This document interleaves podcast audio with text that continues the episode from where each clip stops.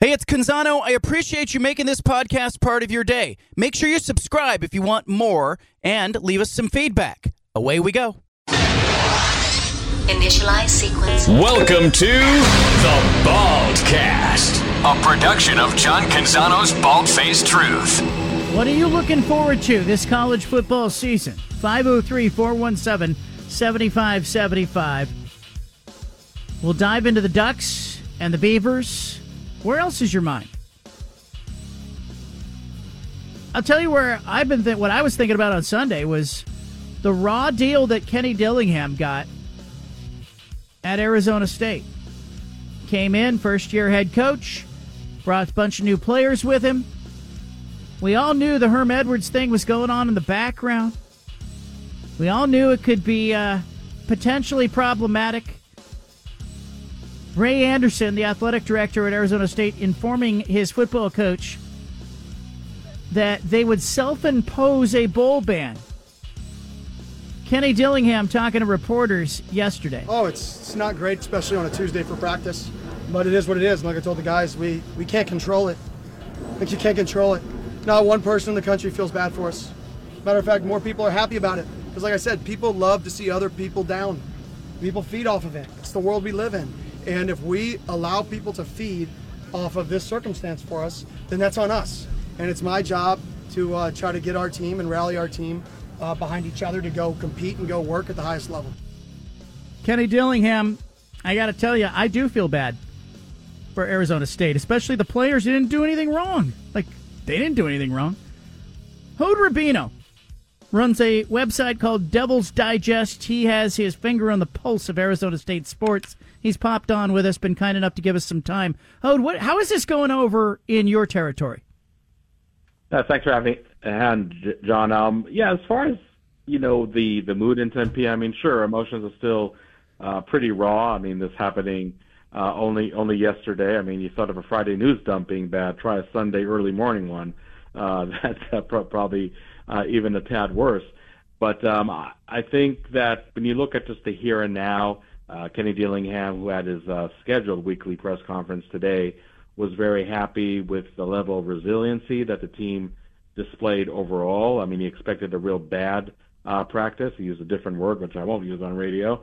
Uh, and uh, that uh, obviously did take place on Sunday when the news was just literally hours old. But uh, he uh, really liked how the team bounced back. Starting quarterback Jaden Rashada had an outstanding session, according to Dillingham, uh, maybe one of his best sessions in practices this month. So uh, it seems like Arizona State is able to uh, bounce bounce back from uh, the, I would say, blindsided uh, adverse news that they received. And look, I'm, I mean, I'm realistic here. I know that a cupcake uh, cupcake game against Southern Utah is really not going to show you how great this team can be, both mentally and just in pure X's and O's fashion. We'll know a whole lot more uh, with games against Oklahoma State Fresno State, and USC all taking place in the following weeks. But uh, you know, right now everybody is uh, everybody is really trucking along, and Kenny Dillingham and and the players for that matter were very very pragmatic uh, with what they said uh, just hours after receiving that postseason ban news. Hod, let me ask you uh, the frustration level. Is it being directed at Ray Ray Anderson, the athletic director, at all? Because I look at him and I say, you know, this was his coach, Herm Edwards. This is ultimately mm-hmm. his call to self impose or not self impose. And if I'm a player on the roster, I'm I'm pretty upset, and I, I want to know who I should be mad at. Uh, he he becomes the guy to me. Hundred percent, John, and and I think uh, there's also a lot of anger uh, about University President uh, um, Dr. Michael Crow, who is Ray Anderson's boss ultimately. Um, I think that Michael Crow, throughout the NCAA investigation, made some really curious comments that uh, were really coddling uh, Ray Anderson and by default also also coddling Herm Edwards when those folks uh, definitely do not deserve any extra protection whatsoever. I mean, Michael Crow is the one that made the statement that he really can't fault Herm Edwards because all his assistants were supposedly supposedly just running rogue, uh, allegedly breaking one recruiting by recruiting rule after another, and Herm Edwards didn't know anything about that, and that's absolutely ridiculous to even utter that or even or even to imply that. But uh, you know, I, I have a column on, on my front page at devilsdigest.com where I just called Ray Anderson, the athletic director at Arizona State, really being guilty of dereliction of duty.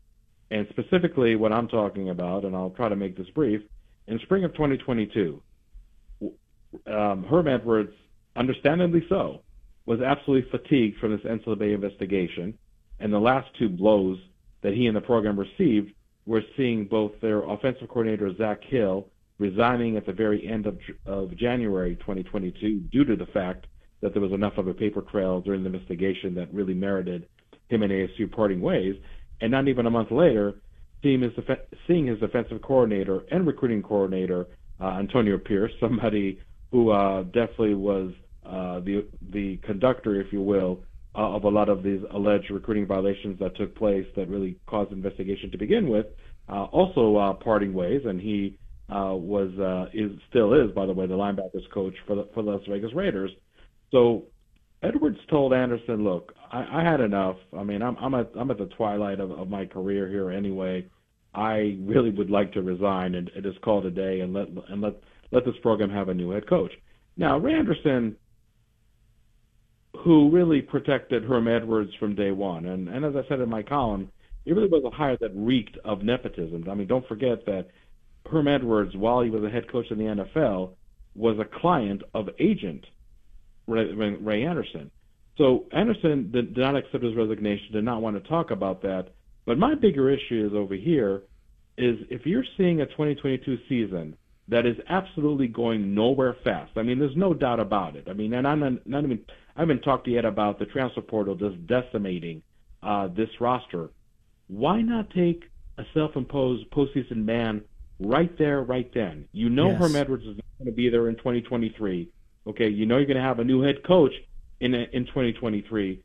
Why not give that head coach as many, or I should say, I should say, probably the least number of challenges possible, so they can really start on, on, on the right footing. And the fact that Ray Anderson did not do that, again, in light of Herm Edwards really wanting nothing to do with the program, checked out back in the spring of 2022, that is the most egregious issue over here. So what, what does Ray Anderson do? He saddles Kenny Dillingham, well, let's face it, had a laundry list of challenges to deal with ever since he got hired uh, Thanksgiving week of 2022.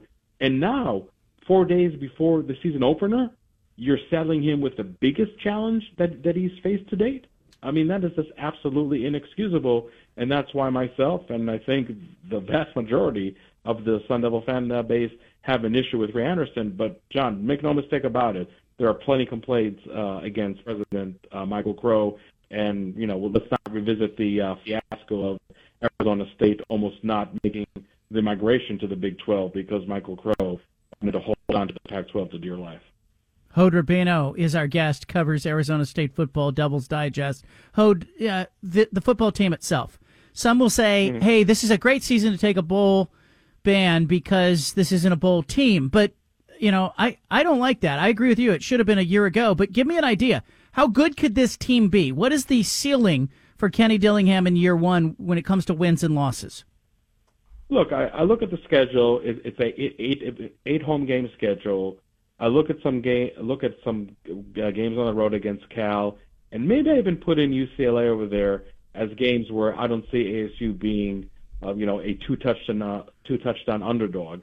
So when you look at the totality of all that, for ASU to win six games, I think that was the ceiling. I think that was a a feat that that ASU could have achieved. And as we all know, if you win six games, you're bowl eligible, and more likely are going to see some some some postseason play. So yeah, I do agree with you, John. I mean, you can't really just make that you know blanket statement that that would make people feel good, like, well, you know, if you're gonna take a postseason ban, might as well take it in the first in the first year of a, of a brand new head coach. I never never had head coaching experience, and maybe we shouldn't expect that much from the program. But I mean, Kenny Dillingham, and, and you know him pretty well too, John. He's he's not a defeatist.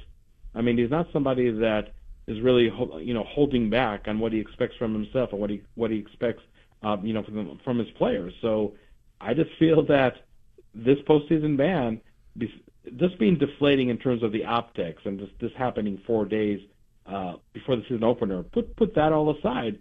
This is an Arizona State team that did have a fair chance, some even say a good chance, to win six games and to be bowl eligible. So that's why having this uh, self-imposed postseason ban uh, is really, you know, quite, uh, you know, a, a shock to the system and something that that, that is upsetting the fans, um, you know, quite a bit. I'll give Kenny Dillingham and his players, for that matter, they handled themselves beautifully yesterday after practice when when they addressed the media. Uh, you you didn't hear a lot of no comments. You didn't you didn't see players sulking. You just seeing seeing players say, "Look, we could control what we could control, and now we're just going to make sure that we have the best season that we can have, regardless of the fact that we're not going to go to a bowl game at the end of that year." Jaden Rashada at quarterback. Uh, you've seen some of him in scrimmage and practice. I've heard a lot about him. What what what is what does he look like to you, and you know what will he be this season? Yeah, I think uh, Jaden Rashada. It is uh, ironic, or some people might say that it's maybe not so ironic that he turned in his best uh, practice back then uh, when the when the team had their Camp Tontozona uh, scrimmage back on August 12th, I believe. It happened just minutes after Notre Dame transfer quarterback Drew Pyne, somebody who I truly believe was the starting quarterback that Kenny Dillingham did have circled, uh, did go down with, uh, with, with a hamstring injury. And Jaden Rashada 100% took advantage of that opportunity and then some. And ever since then, really has been the hottest quarterback uh, in in camp, and uh, was able to distance himself eventually from returning starter uh, Trent Bourguet. Um, you know what, what you're seeing is uh, somebody who has um, all the athletic measurements that, that you want from a quarterback. Uh, and, you know a lot of comparisons obviously made to Jayden Daniels, who in 2019 was the first ever true freshman quarterback to start a season opener for ASU. And here we are four years later uh, in, the, in, the, in the same scenario, aside from the fact that Jaden Rashad is not the first ever to do that. But uh, you're looking at somebody who I believe is more physically mature than, than uh, Jayden Daniels was as a freshman, and maybe also also mentally mature. And somebody that, even though he could be the classic dual threat quarterback, I think he does a good job uh, of, of going through his progressions. He, he has a cannon for uh, for an arm, and just each and every day in the August practices has been making better and better decisions, and you're seeing the growth and you're seeing seeing the maturity. And ever since he was named uh, the starting quarterback, you just really see that level of performance uh, kick, kick into a different level. Now, look, we don't know uh, how he's going to look uh, when when uh, live bullets are flying. And going back to my earlier point, I don't think a game against FCS opponent Southern Utah is really going to be any kind of experience you can glean much much of. But let's put it this way: Jaden Rashada has a lot of a, a lot of toys uh, to, to play with.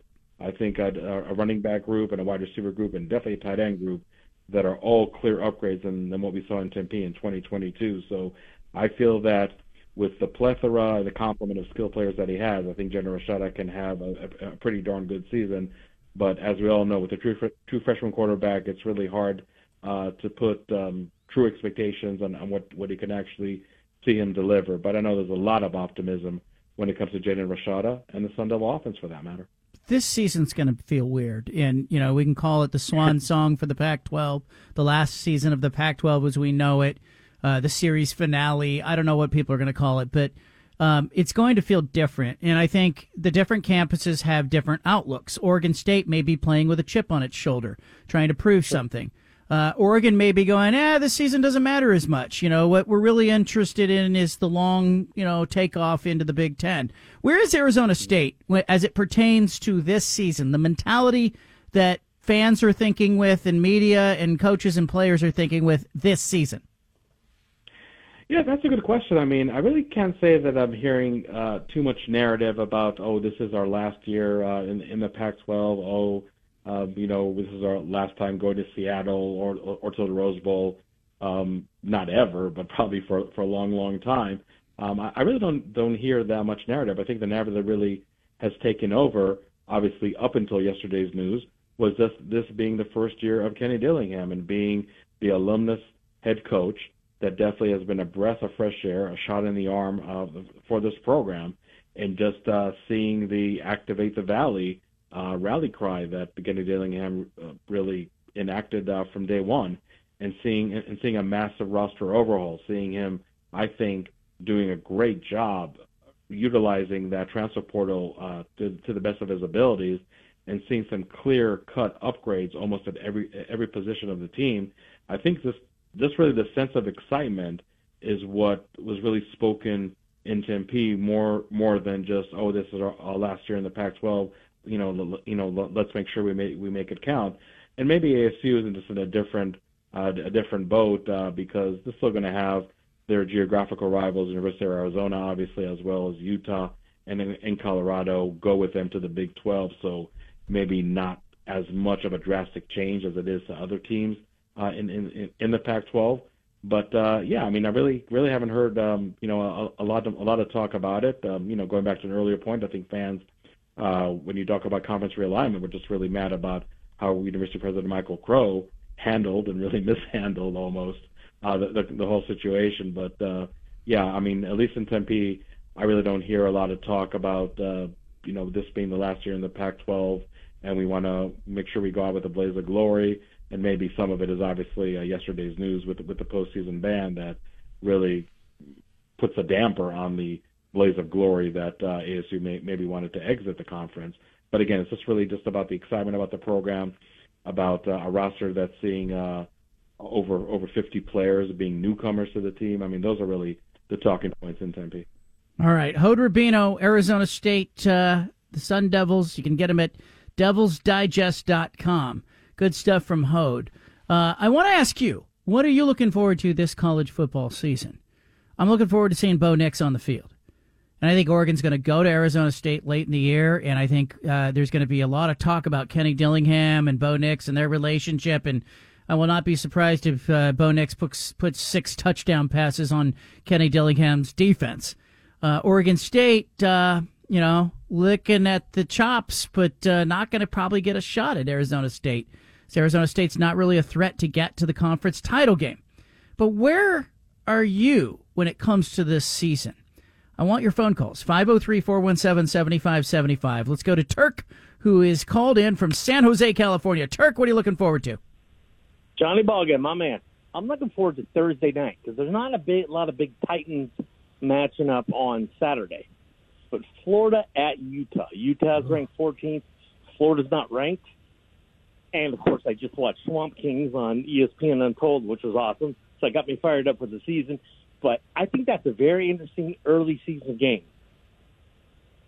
I'm going to be at that game. I'm interested in that game as well. Uh, mostly from the standpoint of who's Utah going to be playing at quarterback. And I think you're right. Um, I think it's a little bit of a dicey game for the Utes. Uh, what else you got, Turk? What are you looking forward to besides Thursday? Well, I mean Saturday. I mean everyone's talking about Western Carolina at Arkansas, right? I mean, how could you not? Right? I mean, that's talking about town. Nobody's talking about that game. Going. Hey, are you worried as an Arkansas fan?